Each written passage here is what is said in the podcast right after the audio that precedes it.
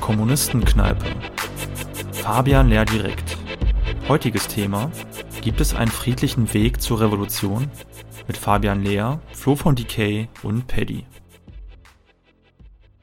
Ja, willkommen in der Kommunistenkneipe. Heute mal wieder mit einer Folge Fabian Lehr direkt, äh, unser Format mit Fabian. Äh, es ist, glaube ich, lange her, dass wir das letzte Mal in der Konstellation zusammensaßen. Äh, deswegen freue ich mich sehr, dass wir heute eine neue Folge machen können. Und ja, ich begrüße euch erstmal. Hallo Paddy. Hallo, lieber Flo. Und hallo Fabian. Hallo. Ja, und heute haben wir uns ja eines großen Themas gewidmet, sozusagen, äh, nämlich der Frage, gibt es einen friedlichen Weg zur Revolution? Ähm, wie kommen wir auf dieses Thema? Äh, es ist einfach so, dass wir die Erfahrung gemacht haben als Kommunisten, ähm, dass man hin und wieder damit konfrontiert wird, äh, mit so Sätzen wie, naja, ihr Kommunisten, ihr wollt doch eigentlich auch nur eine gewaltvolle Herrschaft äh, aufbauen und das Ganze würde doch auch ganz schön blutrünstig erkämpft werden. Ähm, das ist doch eigentlich gar keine Befreiung, sondern eigentlich nur genauso schlimm und der Weg dahin würde einen so hohen Blutzoll einfordern, dass es eigentlich gar nicht erstrebenswert wäre.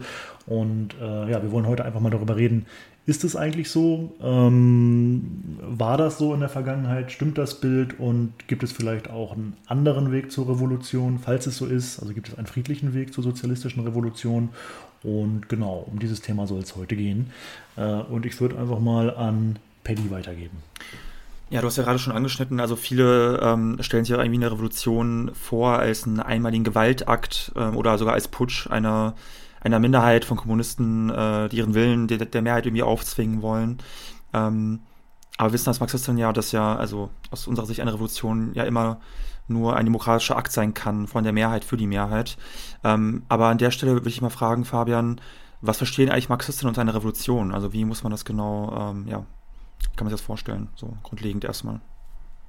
Also eine Revolution ist nicht zwangsläufig ein brutaler, ein blutrünstiger Akt. Eine Revolution bedeutet im eigentlichen marxistischen Sinne, dass die Herrschaft in der Gesellschaft von einer Klasse auf eine andere Klasse übergeht. Es gibt natürlich auch in einem anderen weiteren Verständnis Revolutionen, die einen rein politischen Charakter tragen, in dem eine andere Klassenfraktion die Herrschaft übernimmt.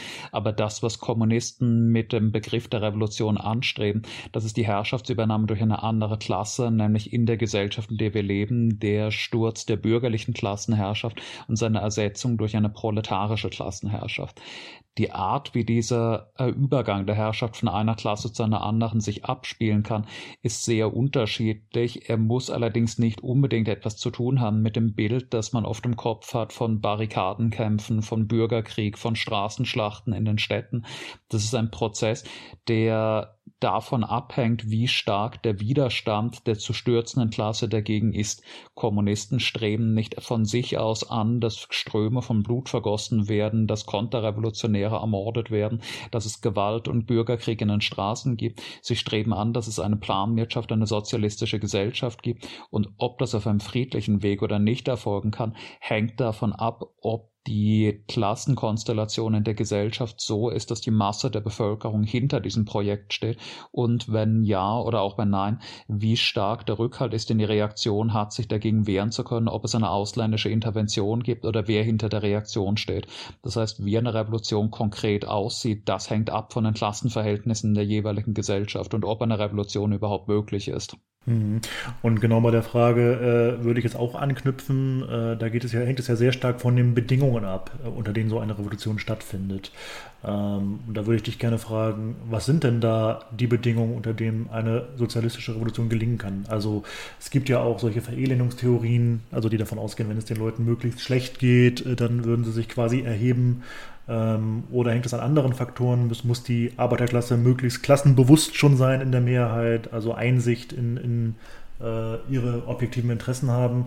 Oder braucht es unbedingt eine starke kommunistische Organisation? Oder vielleicht alles oder vielleicht nichts davon? Also was sind aus deiner Sicht so die wichtigsten Bedingungen für eine Revolution? Also ich glaube, die sogenannte Verelendungstheorie hat vor allem zwei Schwächen. Die eine ist, dass es zwar richtig ist, dass eine Revolution das Resultat von Elenden einer Gesellschaft ist, dass das Ausschlaggebende dafür meines Erachtens aber nicht das absolute Niveau des Elends ist, sondern die Entwicklung einer Gesellschaft. Menschen beginnen dann zu revoltieren, wenn sie den Eindruck gewinnen, dass ihr Leben innerhalb der bestehenden Gesellschaftsordnung immer schlechter statt besser wird und wenn sie innerhalb dieser Gesellschaftsordnung keinen realistischen Weg mehr sehen, diese Tendenz umzukehren. Eine wohlhabende Gesellschaft, in der aber die Mehrheit der Bevölkerung das klare Bewusstsein gewinnt, dass ihr Lebensstandard von jetzt ab immer tiefer sinken wird und die unter den bestehenden Rahmenbedingungen keinen Weg mehr sehen, das umzukehren, wird zu einer Revolution bereit sein. Eine Gesellschaft, die arm ist, deren Lebensniveau aber permanent steigt, wird es mit hoher Wahrscheinlichkeit nicht sein. Das sieht man ja sehr gut an den bisherigen sozialistischen Revolutionen. Die haben zwar teilweise auch in sogenannten Drittweltländern stattgefunden, aber üblicherweise nicht in den allerärmsten und unterentwickelsten Gesellschaften der Welt. Das Russland des Jahres 1917-18 war eine insbesondere nach modernen Begriffen arme Gesellschaft. Es war aber eine in der Industrialisierung begriffene, es war eine schon einigermaßen entwickelte Gesellschaft. Es waren nicht die ärmsten und unterentwickelsten Teile der Welt, es waren Gesellschaften, die in eine Sackgasse geraten sind, in denen die herrschende Klasse keine Perspektive mehr bieten konnte, wie das Leben der Bevölkerung dauerhaft weiter besser werden kann, was natürlich sehr verstärkt wurde durch den Ersten Weltkrieg, durch die Verelendung der Masse der Bevölkerung, durch das massenhafte Sterben an den Fronten, durch die Hungerkrise, durch die Hyperinflation, dass die Menschen den klaren Eindruck hatten, mein Leben wird jetzt jedes Jahr schlechter und innerhalb dieses Rahmens habe ich keine Möglichkeit mehr daran etwas zu ändern. Das Zweite, was die Verelendungstheorie nicht beachtet, ist, dass zwar selbst eine relative Verelendung der Bevölkerung zwar ziemlich sicher zu Verzweiflungsrevolten führen wird, aber nicht zu einer Revolution, wenn das politische Bewusstsein dem allzu sehr hinterherhinkt. Wir sehen es recht gut bei den Ara Revolutionen des sogenannten arabischen Frühlings, dass zwar der Eindruck einer Verschlechterung der Lebenssituation infolge der Weltwirtschaftskrise dort zu Verzweiflungsrevolten geführt hat, aber durch das Fehlen Fehlen einer starken, politisch avantgardistischen, revolutionären, sozialistischen Kraft nicht zu erfolgreichen Revolutionen, sondern zu Volksaufständen, die ermöglicht haben, dass eine andere Fraktion der bürgerlichen Klasse die Macht übernimmt, die aber nicht zu einem Umsturz der gesamten bestehenden Verhältnisse geführt haben, wie man es in Ägypten sehr schön sieht, dass zwar eine Verzweiflungsrevolte der Bevölkerung stattgefunden hat, die in kürzester Zeit das alte Regime hat zusammenbrechen lassen, aber nicht zu einer besseren, einer sozialistischen Zukunft geführt geführt hat, sondern dazu, dass Militärdiktatur A innerhalb von Monaten durch Militärdiktatur B ersetzt wurde.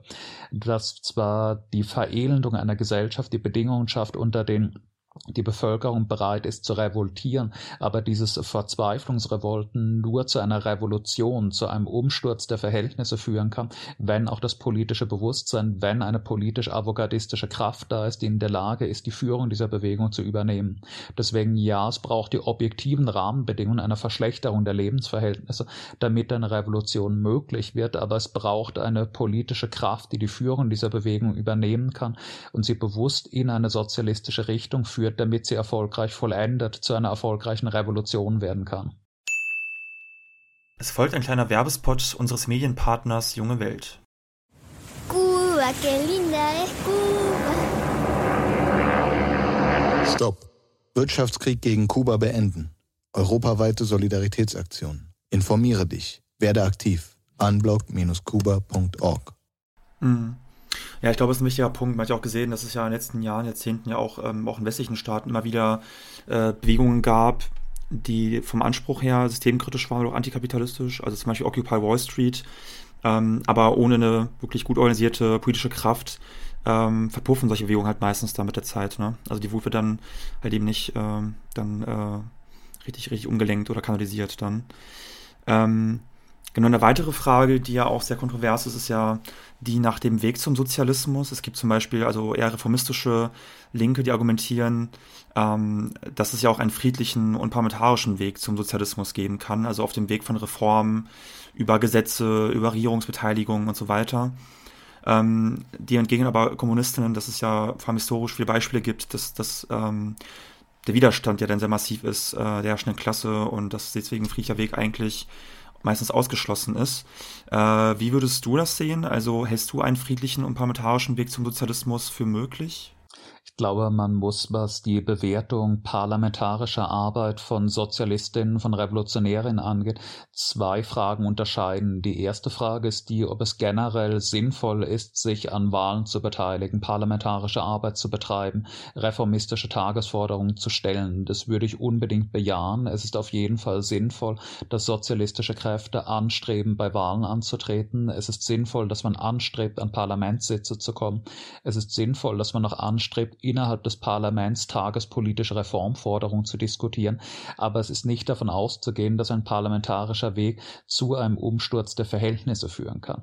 Ich glaube sehr wohl, dass in einer Gesellschaft, in der eine kommunistische Kraft es geschafft hätte, eine Massenpartei wie in der Zwischenkriegszeit zu werden, in der es eine Möglichkeit ist, dass eine kommunistische Partei Wahlen gewinnt, ein solcher Wahlsieg zwar ein Ansatzpunkt für einen sozialistischen Umsturz sein könnte, aber eben nur sein Beginn und nicht sein Abschluss. In dem Moment, in dem die herrschende Klasse sehen würde, dass das Parlament an linke Kräfte fällt, würde die herrschende Klasse das Parlament ignorieren und versuchen, eine Rechtsdiktatur aufzubauen. Wenn die Monopol, wenn das, das Monopolkapital in Europa sehen würde, dass eine kommunistische Kraft dabei wäre, in den Parlamenten bedeutender Staaten das Ruder zu übernehmen, würde man das Parlament ausschalten und auf einen direkt diktatorischen Modus übergehen. Ich glaube allerdings, allerdings, dass in einer Situation, in der das Kapital genötigt wäre, das Parlament offen zu bekämpfen und auszuschalten, dass seine Position sehr schwächen würde, dass die Voraussetzung für eine kommunistische Partei, die Führung zu übernehmen, einen Umsturz zu erreichen, sehr viel besser wären, wenn sie in den Augen der Öffentlichkeit auch noch eine parlamentarische Legitimation besitzt. Ich glaube, dass eine solche parlamentarische Legitimation nicht Voraussetzung für den Erfolg einer kommunistischen Kraft ist, dass es aber nützlich ist, wenn man sie bekommen kann. Eben dadurch, dass die Menschen jahrzehntelang in der Ideologie des Parlamentarismus aufgewachsen sind, mit ihr indoktriniert wurden, wenn jetzt plötzlich der, der Parlamentarismus etwas wäre, was in den Augen der Öffentlichkeit auf Seiten der linken Städten von der Rechten bekämpft und ausgeschaltet wird, wäre das etwas, was die moralische Position der Kommunisten in der Gesellschaft steigern würde. Es wäre ein Vorteil, den man nicht unterschätzen kann, aber es würde nicht ausreichen, den Kampf abzuwehren. Auch Linke, die das Parlament erobert haben, müssten danach den realen Kampf auf den Straßen führen. Sie müssten danach den Kampf in den Betrieben führen. Und sie müssten unter Umständen einen militärischen Kampf führen. Und sie müssten, nachdem sie diesen Kampf gewonnen haben, natürlich den Parlamentarismus überwinden und übergehen zu einer Rätedemokratie, weil Kommunisten schon klar machen müssen, dass zwar der Parlamentarismus heute der Rahmen ist, innerhalb dessen man sich politisch bewegen muss und bewegen kann in einem bestimmten Maß, den man aber überwinden will, weil der Parlamentarismus der Ausdruck der bürgerlichen Klassenherrschaft ist, die Rätedemokratie der Ausdruck der proletarischen Klassenherrschaft. Das heißt, ich finde es sinnvoll, die Instrumente des Parlamentarismus in einem gewissen Maße zu agitatorischen Zwecken zu benutzen, aber nicht die Illusion zu schüren, dass man über das Parlament den Sozialismus erreichen kann. Die Arbeit im Parlament kann maximal eine Vorstufe für den realen mhm. Kampf um den Sozialismus sein.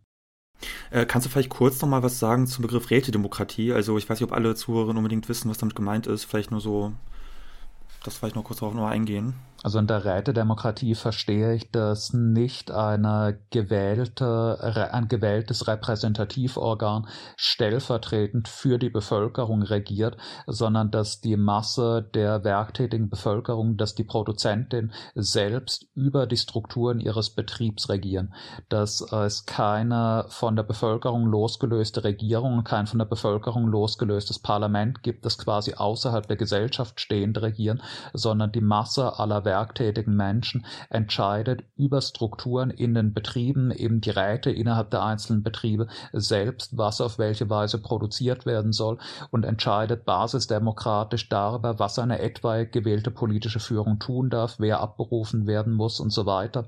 Das heißt, die Masse der Bevölkerung entscheidet über Betriebsstrukturen jederzeit selbst was getan werden muss, statt die Macht an ein paar hundert oder ein paar Dutzende gewählte Delegierte abzugeben.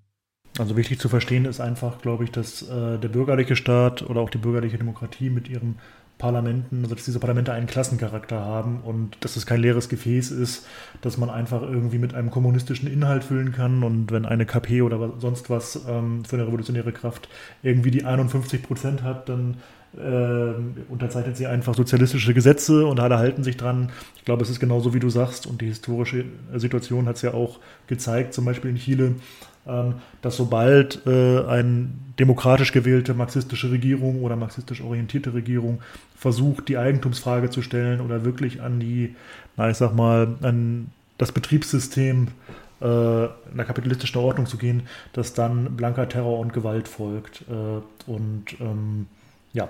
Ja, oder auch in Deutschland zum Beispiel nach dem Ersten Weltkrieg, da gab es ja auch die, äh, die Novemberrevolution und auch in den Jahren danach eine Stärkung von revolutionären und kommunistischen Kräften. Und da hat die Bourgeoisie zum Beispiel ganz offen auf den Terror von rechtsradikalen äh, Kräften und sogenannten Freikorps zurückgegriffen, um revolutionäre Arbeiterinnen abschlachten zu lassen. Übrigens auch im Auftrag der SPD damals. Äh, ja, oder auch in der Weimarer Republik Ende der 19, 1920er, Anfang der 30er, wo es ja auch einen Pakt gab zwischen dem Hitlerfaschismus und äh, weiten Teilen des Großkapitals aus Angst vor einer sehr starken kommunistischen Partei oder ähm, ja, um halt die Linke eben zu schwächen oder komplett auszuschalten. Ja. Aber man darf halt nie vergessen, dass die Auseinandersetzung um Kapitalismus oder Sozialismus letzten Endes keine Frage des besseren Arguments oder der moralischen Legitimität ist. Es ist eine Frage der Macht. Es ist eine Frage, ob man in der Lage ist, dem Kapital seine Machtposition wegzunehmen. Man wird die Kapitalisten niemals durch gute Diskussionen darin, davon überzeugen können, dass sie jetzt freiwillig ihre herrschende Stellung, ihren Reichtum, ihre parasitäre Existenz auf aufgeben und alle selbst Fabrikarbeiter und Callcenter-Mitarbeiter werden würden. Man muss die in ihrer Machtposition wegnehmen. Die Frage ist, ob man dazu in der Lage ist. Ich glaube, wie gesagt, dass vorherige Beteiligung an Wahlen aus agitatorischen Gründen oder bestimmten Bedingungen ein Vorteil davon sein können, dass eine gewonnene Parlamentswahl natürlich eine super Sache für Linke ist, dass der wirkliche Kampf danach aber erst beginnt und man den parlamentarischen Rahmen sprengen muss, sobald man ihn einmal eingenommen hat, um einen realen Machtkampf zu gewinnen. Mhm. Ich glaube, wichtig ist auch ähm, vielleicht auch die Geschichte einfach dieses Staates. Ne? Also ich meine, die, die BRD wurde ja auch im Kalten Krieg zum Beispiel ähm, ja als Brückenkopf gegen den Kommunismus gegründet. Und ähm, von Anfang an war es ja so, dass in den ähm, Staatsorganen, in, im Geheimdienst, im Militär Ex-Nazis eingesetzt wurden und das große Ziel ja war, ähm, also der Antikommunismus war ja sozusagen prägend oder also schon bei der Gründung der BRD ja so die, die DNA des Staates. Oder wir haben auch gesehen, ähm, letzten Jahren immer wieder Skandale auch in der Bundeswehr, in Polizeibehörden, äh, rechte Skandale, Terrornetzwerke. Ähm, ja, da kann man sich vielleicht so ungefähr vorstellen, zu welchen Reaktionen das führen würde aus Teilen des Staatsapparates, wenn eine linke Regierung mit Kommunisten sogar äh, wirklich ernsthaft es anstreben würde, den Kapitalismus abzuschaffen. Ja, ja oder man sieht es auch äh, am Urteil äh, des Bundesverfassungsgerichts gegen den äh, Mietendeckel jetzt. Ähm, da haben ja viele jetzt gesagt, empört, das ist irgendwie ein skandalöses Urteil. Ich habe aber eigentlich so, also ist es ja natürlich auch für die Betroffenen, äh, ich finde aber eigentlich, dass an solchen Urteilen äh, ganz gut klar wird, was für einen Charakter dieser Staat hat. Also die verstoßen nicht gegen etwas, sondern sie, sie handeln eigentlich ja im Interesse der Herrschenden. Also dafür ist das Bundesverfassungsgericht auch da. So, also es ist kein Verstoß gegen die eigentlich gute Ordnung, sondern eigentlich erfüllen sie ähm, ja, den Auftrag der Herrschenden mehr oder weniger. Und ähm, man muss sich schon über den Charakter dieses Staates klar werden. Was übrigens nicht heißt, aber dazu, dazu, kommen wir vielleicht noch, dass es nie irgendwelche Fortschritte geben kann oder so. Ne? Aber ja, Fabian. Also das ist sicher alles richtig, aber ich würde noch anmerken, dass selbst in der unwahrscheinlichen Situation, in der beispielsweise auch das Bundesverfassungsgericht plötzlich sozialistische Positionen vertritt, in denen alle möglichen außerparlamentarischen Staatsorgane der BRD plötzlich linke Positionen vertreten würden, was in der Realität sicher nie geschehen wird, selbst dann wäre das nicht so ausschlaggebend, weil die Bourgeoisie dann auf ihre bisherigen Staatsorgane verzichten würde würde und einfach zu nacktem Terror greifen würde. Die Bourgeoisie würde in dem Moment, in dem die Staatsorgane sich gegen sie stellen, sich einfach private Söldnerarmeen aufbauen, mit denen gegen diese Staatsorgane kämpfen. Der Staat ist ja für die herrschende Klasse kein Selbstzweck, er ist ein Instrument zur Unterdrückung der arbeitenden Bevölkerung, zur Sicherung ihrer Klassenherrschaft, zur Sicherung ihrer parasitären Existenz. Und in dem Moment, in dem ein Staatsorgan diese Aufgabe nicht mehr erfüllen kann oder will, wird dieses Staatsorgan auf den Misthaufen der der Geschichte geworfen. In dem Moment, in dem die Bourgeoisie den Eindruck hat, dass die bestehenden Staatsorgane nicht mehr in ihrem Interesse sind, werden sie zerstört. Das sieht man in großem Maßstab in der Geschichte aller faschistischen Regime, dass die demokratische, der parlamentarische Staat in dem Moment von der herrschenden Klasse zerstört und beiseite gelegt wird, wo sie ihren Zielen nicht mehr dienlich sind. Das würde man auch in einer Situation sehen, in der Parlament und Gerichte nach links wandern. Es ist sehr unwahrscheinlich, dass die Staatsorgane jemals nach links wandern werden, selbst wenn das Parlament links würde. Aber selbst in so einem Fall hätte man nicht sehr viel gewonnen, weil man die Machtfrage damit immer noch nicht entschieden hat. Selbst wenn das Bundesverfassungsgericht plötzlich sozialistische Positionen vertritt, wird man danach trotzdem erst den realen, den Machtkampf gegen das Kapital führen müssen, das sich dem nicht beugen wird, dass sich weder ein Parlamentsbeschluss noch ein Gerichtsurteil beugen wird, das gegen seine Klasseninteressen geht. Hm.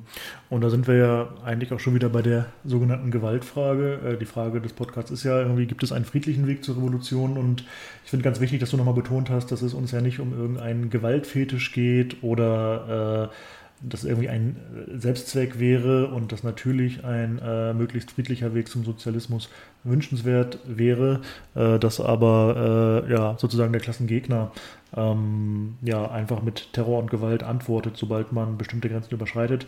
Äh, wichtig zu betonen ist, glaube ich, auch, dass es ja eigentlich uns um äh, die Beendigung der kapitalistischen Gewalt geht. Also so Sachen wie Obdachlosigkeit, Armut, Krieg oder dass Leute in Elendsvierteln leben äh, oder was sonst noch alles für furchtbare Dinge aus dieser gewaltvollen Ordnung hervorgehen, dass eigentlich unsere Position ja ist, äh, diese Gewalt zu ändern.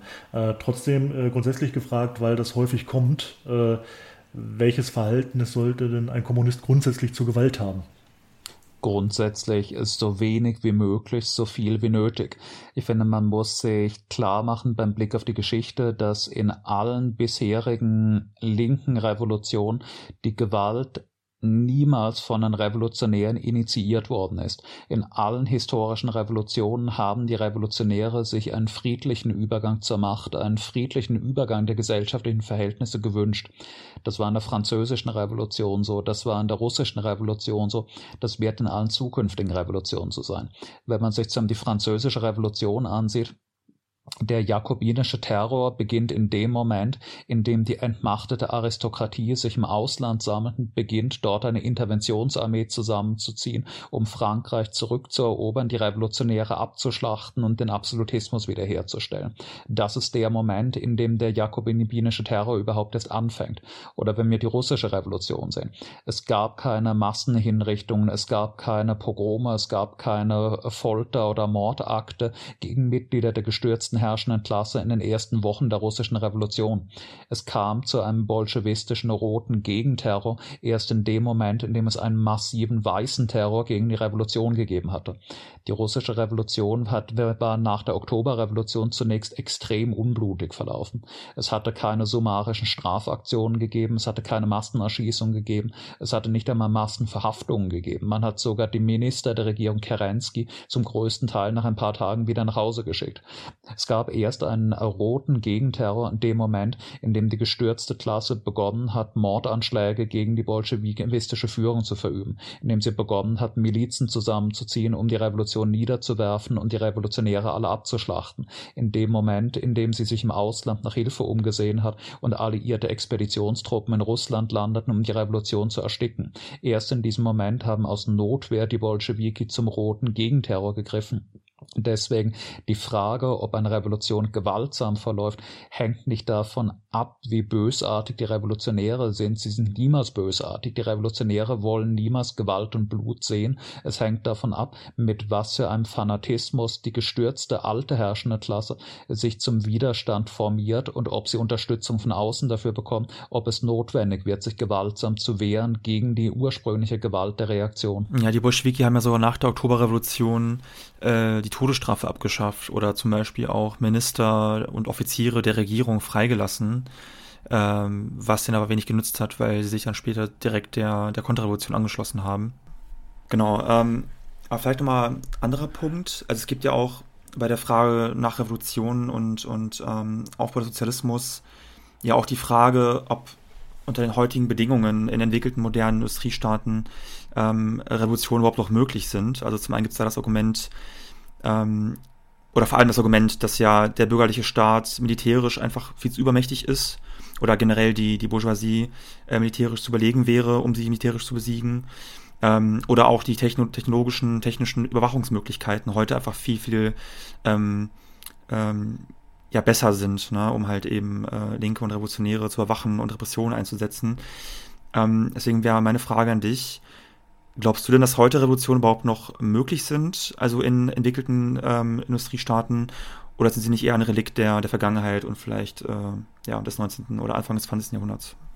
Ich glaube, dass sie nicht nur weiterhin möglich sind, sondern dass sie notwendiger und tendenziell auch leichter werden, trotz Faktoren, die dem auch entgegenstehen. Du hast selbst schon zwei Dinge angesprochen, die es schwerer machen. Das eine ist die zunehmende technologische Überlegenheit von insbesondere Berufsarmeen gegenüber spontan aufständischen Massen.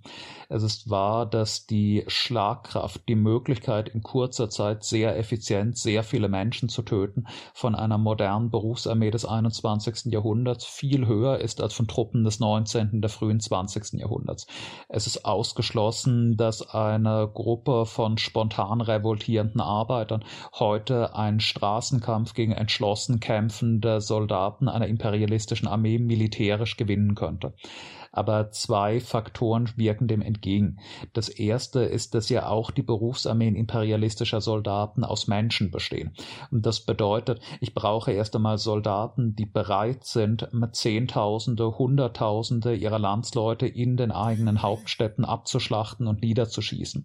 Das wird in einer Situation, in der die gesamte Gesellschaft sich in Aufruhr befindet und empört ist über die bisherige Regierung, kaum der Fall sein wenn man sich zum die russische Revolution ansieht, das war natürlich eine andere Situation. Es war eine wehrpflichtige Armee mit Massenaushebung von Bauernsöhnen. Aber wenn man sich anschaut, die erste Phase der russischen Revolution, die Februarrevolution, da war der erste Impuls des Zaren, man schickt mehrere Divisionen von Soldaten nach äh, Petersburg, um die dortigen Revolutionäre, die dortigen demonstrierenden Arbeiter niederzuschießen. Das hat aber nichts genützt, weil die Soldaten sich unterwegs einfach geweigert haben. Die Soldaten haben sich geweigert, die Hauptstadt zu betreten, auf die Demonstranten zu schießen, weil sie ebenfalls erfasst waren von der allgemeinen Aufruhr des gesamten Landes. Das ist natürlich schwieriger bei einer Berufsarmee, aber auch eine Berufsarmee besteht nun einmal aus Menschen, die von den Zeitstimmungen ihrer Gesellschaft erfasst werden. Wenn eine Gesellschaft sich, wenn eine Regierung sich in einem Land komplett diskreditiert hat, den Hass und die Verachtung fast der gesamten Bevölkerung auf sich gezogen hat, dann werden auch die meisten Berufssoldaten nicht bereit sein, jetzt hunderttausend Leute niederzuschießen, Massen, die sich gegen diese Regierung empören, die den Hass der gesamten Bevölkerung auf sich gezogen hat. Das Zweite ist, dass man eine Revolution auch nicht einfach niederschießen kann, egal wie viel Feuerkraft man hat. Ein sehr gutes Beispiel ist dafür in Deutschland die Geschichte des Kapp-Putsches. Als 1920 eine kleine Gruppe von reaktionären Freikorpsleuten, Offizieren und reaktionären Junkern einen Staatsstreich unternommen hatte, war dieser Staatsstreich unter Führung von Kapp und General von Lüttwitz zunächst innerhalb von ein, zwei Tagen erfolgreich, ohne auf Widerstand zu stoßen. Kapp und Lüttwitz haben in Berlin in kürzester Zeit die Macht übernommen, ohne dass ein Schuss gegen sie abgegeben worden wäre, ohne dass sich irgendjemand gegen sie gewehrt hätte. Aber sie haben diese Macht innerhalb von ein, zwei Wochen wieder verloren durch den größten Generalstreik der deutschen Geschichte, weil die gesamte Arbeiterinnenklasse sich einfach geweigert hat, diese Regierung zu dienen. Und wenn ich jetzt in Berlin sitze und die Macht in Händen habe, was nützt mir dieses Phantom der Macht, wenn ich keine Soldaten mehr transportieren kann, weil alle Eisenbahner streiken? Was nützt es mir, wenn ich Soldaten habe, wenn die gesamte Industrie streikt, sodass ich keine Waffen, keine Munition mehr herstellen kann? Was nützt es mir, Befehle zu erlassen, wenn die nicht einmal übermittelt werden, weil die Telegrafenarbeiter streiken? Was nützt es mir, Proklamationen zu erlassen, wenn ich nicht einmal Plakate drucken kann, weil alle Druckereiarbeiter streiken? Man kann nicht durch nackte Feuerkraft der Bevölkerung eines Landes den Willen aufzwingen, wenn nahezu die gesamte Bevölkerung gegen die neue Regierung ist und etwas ganz anderes will. Man kann eine Revolution nicht rein militärisch niederwerfen, wenn sie tatsächlich die Billigung der Masse der Bevölkerung hat. Du hast auch den Aspekt der immer besseren Überwachungsmöglichkeiten angesprochen, was natürlich ein großes Hindernis für die Arbeit von Kaderorganisationen ist. Man muss sich aber klar machen, dass Kaderorganisationen erst dann zum Zug kommen, wenn der spontane Zorn der Masse Masse der Bevölkerung, die das alte Regime bereits zu Fall gebracht hat. Die Bolschewiki ergreifen die Macht nicht in der Februarrevolution. In der Februarrevolution sind es unorganisierte Arbeiter, die, die durch ihre spontanen Streiks, durch ihre spontanen Massenaktionen das alte Regime zu Fall bringen. Und erst nachdem das alte Regime zu Fall gebracht ist und ein politisches Vakuum eintritt, werden die Bolschewiki zu einer Massenkraft, die die Macht ergreifen können das muss man sich, glaube ich, klar machen, dass nicht die erste Stufe der Revolution darin besteht, dass eine kommunistische Kaderpartei die Macht ergreift und einen Sozialismus einführt. Eine kommunistische Kaderorganisation bereitet sich auf den Moment vor, in dem ein, Massen, ein Ausbruch von massenhafter Wut und Empörung über die Regierung ein politisches Vakuum geschaffen hat, in das man vorstoßen kann. Das heißt, die heutige Repression gegen Kommunisten behindert zwar heute deren Ausdehnung, aber diese Repression wird wahrscheinlich sich abschwächen oder wegfallen in der Situation, in der Kommunistinnen wirklich die Macht ergreifen könnten, in der der alte Staat bereits mehr oder weniger in sich zusammengebrochen ist. Hm. Äh, ich würde vielleicht nochmal auf einen weiteren Aspekt eingehen wollen, ähm, nämlich die Tatsache, dass Revolutionen ja für viele Menschen erstmal, also wenn sie beginnen oder währenddessen, nicht unbedingt nur was Schönes sind oder auch nichts Romantisches. Das wird vielleicht den einen oder anderen jetzt enttäuschen, aber das ist ja so. Ähm, es kommt während Revolution ja auch tatsächlich zu Tod äh, und Gewalt und irgendwie nicht, eben nicht nur auf der Seite der Gegner, ähm, auch wenn es wie gesagt um das Ende der Gewalt geht, ähm, aber äh, berechtigterweise oder verständlicherweise löst äh, das Wort ja bei Leuten auch durchaus Angst aus oder Assoziationen mit Terror und Bürgerkrieg und Chaos. Äh, da wollte ich dich einfach mal fragen, was entgegnest du eigentlich äh, dieser Position? Also zunächst einmal, es stimmt natürlich, dass Kommunistinnen, dass ernsthafte Kommunistinnen die Revolution nicht anstreben, weil sie aus einer Ästhetisierung und Romantisierung der Revolution sich denken, Revolution ist aber was Schönes und Inspirierendes. Eine Revolution ist etwas Anstrengendes, sie ist etwas Hartes, sie ist etwas, das in den meisten Fällen für viele Menschen über einen längeren Zeitraum auch großes Leid bedeuten wird. Man macht eine Revolution, beziehungsweise man führt eine Revolution an, weil sie zwingend notwendig ist, weil man in einer Situation ist, in der man erkannt hat, im bestehenden System geht es einfach nicht weiter. Es gibt keine Möglichkeit mehr, dass in der bestehenden Ordnung die Masse der Bevölkerung noch einmal ein gutes Leben führen kann. Man muss ein anderes System schaffen. Es gibt keine Alternative Alternative dazu. Revolution gibt es ohnehin nur dann, wenn dieses Gefühl von der Masse der Bevölkerung geteilt wird. Egal, was eine Gruppe von kommunistischen Kadern sich wünschen mag oder nicht, Erfolgreiche Revolutionen werden erst möglich in dem Moment, in dem die große Mehrheit der Bevölkerung zum Schluss gelangt ist, in diesem System geht's für mich nicht mehr weiter, es muss etwas anderes her, wie es eben die Masse der Bevölkerung in Russland oder Deutschland im Ersten Weltkrieg gespürt hat, wie es die chinesische Bevölkerung in den 40er Jahren gespürt hat, wie es die Bevölkerung in Frankreich von 1789 gespürt hat. Die Revolutionäre machen keine Revolution, sie versuchen aus den in einer solchen Situation notwendigen spontanen Volksrevolten eine Revolution, sie in eine Revolution zu überführen, indem sie ihr eine politische Führung und ein klares Ziel geben, in unserem Fall nämlich den Sozialismus. Ich glaube allerdings, dass Revolutionen, die heute in entwickelten Ländern stattfinden würden, sehr viel weniger hart und sehr viel weniger dramatisch sein müssten, als es in der Vergangenheit war, weil sich die Klassenzusammensetzung der westlichen Gesellschaften so sehr verändert hat. Die Klasse, die heute in einer sozialistischen Revolution die Macht übernehmen müsste, das wäre das Proletariat, die Zahl, die Masse derjenigen, die vom Verkauf ihrer Arbeitskraft gegen Lohn an Kapitalistinnen leben. Und die sind heute eben keine kleine Minderheit mehr, das ist heute in Westeuropa mindestens 80, 90 Prozent der Bevölkerung. Und diese Leute Leute hätten nach einer Revolution sofort einen enormen Vorteil in ihrem Lebensstandard. Nach einer sozialistischen Revolution gäbe es plötzlich keine Mieten mehr. Das wäre für die Masse der Bevölkerung fantastisch. Öffentliche Verkehrsmittel wären plötzlich gratis. Das wäre fantastisch. Die Arbeitszeit würde plötzlich von acht Stunden auf sechs, auf vier, auf noch weniger Stunden gesenkt werden können. Der Urlaubsanspruch könnte verdoppelt werden.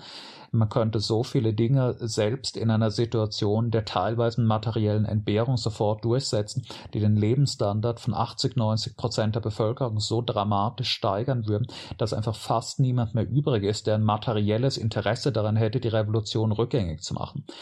Abgesehen von den fünf oder zehn Prozent enteigneten Bourgeois gäbe es in einer heutigen westlichen Gesellschaft einfach niemanden mehr, für den die Konterrevolution irgendein persönliches materielles Interesse hätte.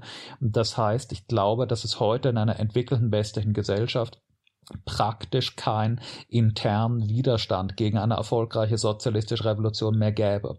Die einzige Möglichkeit, wie eine heutige sozialistische Revolution in Europa oder Nordamerika destabilisiert werden könnte, wäre, wenn die gestürzte herrschende Klasse eines Landes es schafft, bei der noch im Sattel sitzenden herrschenden Klasse eines anderen Staates Unterstützung für eine ausländische Intervention zu bekommen. Wenn beispielsweise in Deutschland heute die Bourgeoisie gestürzt würde, dann würden garantiert nicht nicht die paar hundert Millionäre und Milliardäre mit Macheten und Schrotflinten auf die Straße gehen und gegen die Revolution kämpfen. Es würde sich ihnen auch niemand anschließen dabei. Es wäre aber möglich, dass die gestürzten deutschen Kapitalisten es beispielsweise schaffen, das amerikanische Kapital und seine Regierung aufzuhetzen, in Deutschland militärisch zu intervenieren. Und das würde dann natürlich ein Blutbad geben. Aber ich glaube, dass es heute in westlichen Staaten fast keinen bewaffneten internen Widerstand gegen eine sozialistische Revolution mehr gäbe, sondern sondern schlimmstenfalls nur noch einen externen, einen militärischen durch ausländische Intervention. Mhm. Ähm, also trotzdem stellt sich auch die Frage, ähm, wie man mögliche Gewaltexzesse oder auch äh, Machtmissbrauch in der Revolution in eigenen Reihen ähm, äh, bekämpfen könnte. Es gab ja trotzdem durchaus auch in der Vergangenheit ja auch auf Seiten von Revolutionären natürlich das Problem, dass es dann durchaus auch, zu Verbrechen gekommen ist oder auch zu autoritären Auswüchsen. Ähm, was meinst du? Also gäbe es da irgendwelche Möglichkeiten, diese Gefahren irgendwie zu minimieren oder, oder ganz auszuschalten? Also ich glaube zunächst einmal, dass die Wahrscheinlichkeit, dass es überhaupt zu revolutionären Gewaltexzessen käme, extrem niedrig ist in einer Situation, in der die Reaktion keinen Bürgerkrieg gegen die Revolution entfacht. Die Leute sind ja keine blutrünstigen Tiere, die nur auf eine Gelegenheit warten, wo sie endlich massakrieren und brandschatzen können. Die meisten Menschen würden einem ersten Anlauf erfolgreiche friedliche Revolution als ein wahnsinnig inspirierendes und schönes Erlebnis empfinden, würden nicht das Bedürfnis haben, danach Massaker zu veranstalten so etwas wie revolutionäre Massaker würde es meines Erachtens überhaupt erst in einer Situation geben, in der der, die Reaktion bereits ihrerseits Massaker verübt hat. Es würde revolutionäre Massaker höchstens als Reaktion auf einen weißen Blutrausch geben, aber nicht initiativ.